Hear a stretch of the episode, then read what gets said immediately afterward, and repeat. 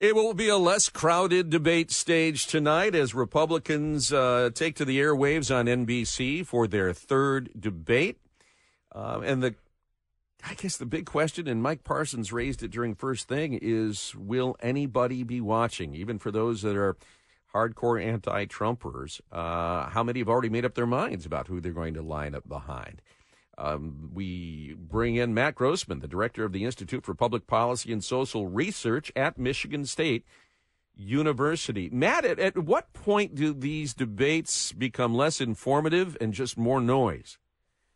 Well, most people who watch uh, presidential debates uh, in the first place are, are people who have a rooting interest and have already decided uh, who they are supporting. So they're not uh, necessarily just for for information uh, in the first place. But uh, this year we've seen much lower ratings, and they're deteriorating over the course of the debate season uh, because obviously Trump has decided not to participate, uh, and he's uh, winning by a large margin. So uh, it's hard to see the, the point for a lot of people. Um, Matt, I would suspect that tonight one of the um, you know big issues will be foreign policy. Especially this is like the first debate since that uh, attack you know in in Israel you know by Hamas. So I would think that they will really be going into that.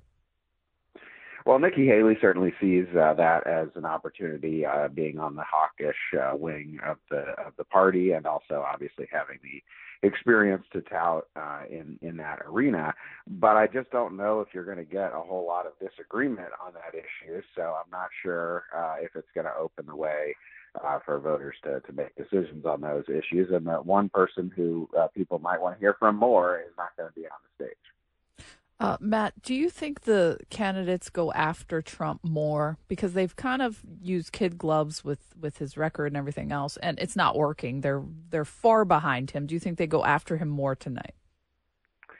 Well, I think from their perspective, neither uh, strategy has has worked very very much. When they have gone after him, it hasn't, uh, to the limited extent they have, it hasn't made much difference in his uh, poll standing. Um, and then obviously ignoring him hasn't hasn't helped either. Uh, the, you do have this weird dynamic where DeSantis and Haley view themselves as uh, their their main opponents for now because they need to uh, come out of uh, Iowa as the the main alternative to Trump, and so you know you have uh, a weird dynamic where the DeSantis is uh, you know 40 points behind and is nonetheless attacking uh, Nikki Haley instead of Donald Trump. We watched uh, as Ohio passed a reproductive rights bill. It, it, continues to be a powerful issue for Democrats. I think there's a compelling interest on the part of Republicans to try to negate that. Um, how much might that influence what is said on the podium tonight, especially from Nikki Haley, who has been one of those that said, look, we need exceptions, we need a 15 week rule, and then we need to move on? Well, here is a case where there is a, difference between the candidates uh, because uh, uh, DeSantis has been um, much more for uh, restrictions uh, than than have uh, Trump uh, or Nikki Haley, and so that that could certainly come up. Um, I think everyone is um, in the Republican Party, or most most consultants uh, and people who are trying to win elections, have come to the conclusion that that Trump did uh, before that this is not a good issue for uh, Republicans in the in the post Dobbs era, and that the the less they they talk about it, the the better for the general election. But in the primary election, obviously, a lot of pro-life voters are going to want to hear that the candidates are still strongly on uh, their side. So, so that's the dynamic they're they're facing. Uh, going forward, uh, certainly is going to be a, a big issue for Democrats. Today is a great day if you want to try to get a, initiative on the ballot uh, in a swing state. Uh, a lot of money is is coming your way on the Democratic side. Vivek uh, Ramaswamy, uh, his people say he's going to be unconstrained and he's going to be kind of punching all night. And I kind of figure they'll be punching back in him because he's kind of been viewed as a stand-in for Trump during these early debates.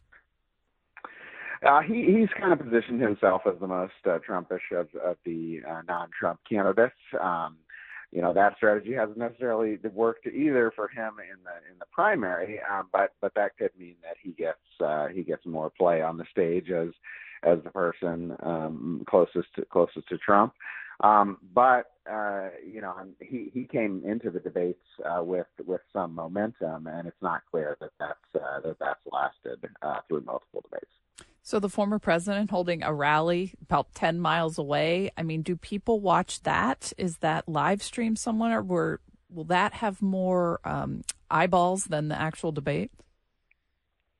I don't know if they'll have more eyeballs than the than the debate, um, but certainly if you're looking at you know the the universe of people who haven't made up their their minds uh, yet or have some capacity to be influenced, I think the the the biggest uh, section are, going to be tuned into neither, uh, and so you have that uh, difficulty of the people you need to reach are the people who are least likely to to be watching. Matt, only 60 seconds left, but as you look at this, if you're a candidate and you assume that ratings will be low, that means you got to break through in the news cycle with a soundbite that people will glom onto. What issue do you think these candidates will seize upon to make that kind of a wave?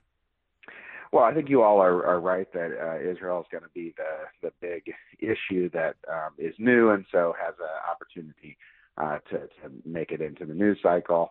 Uh, the you're also right that uh, more people learn about the debate from the news coverage afterwards uh, than from the debate itself, uh, and so that means uh, that if you can get in that one moment, uh, you, you have a better chance to influence coverage, and and probably Haley does have the best opportunity to to do that with uh, the Israel issue.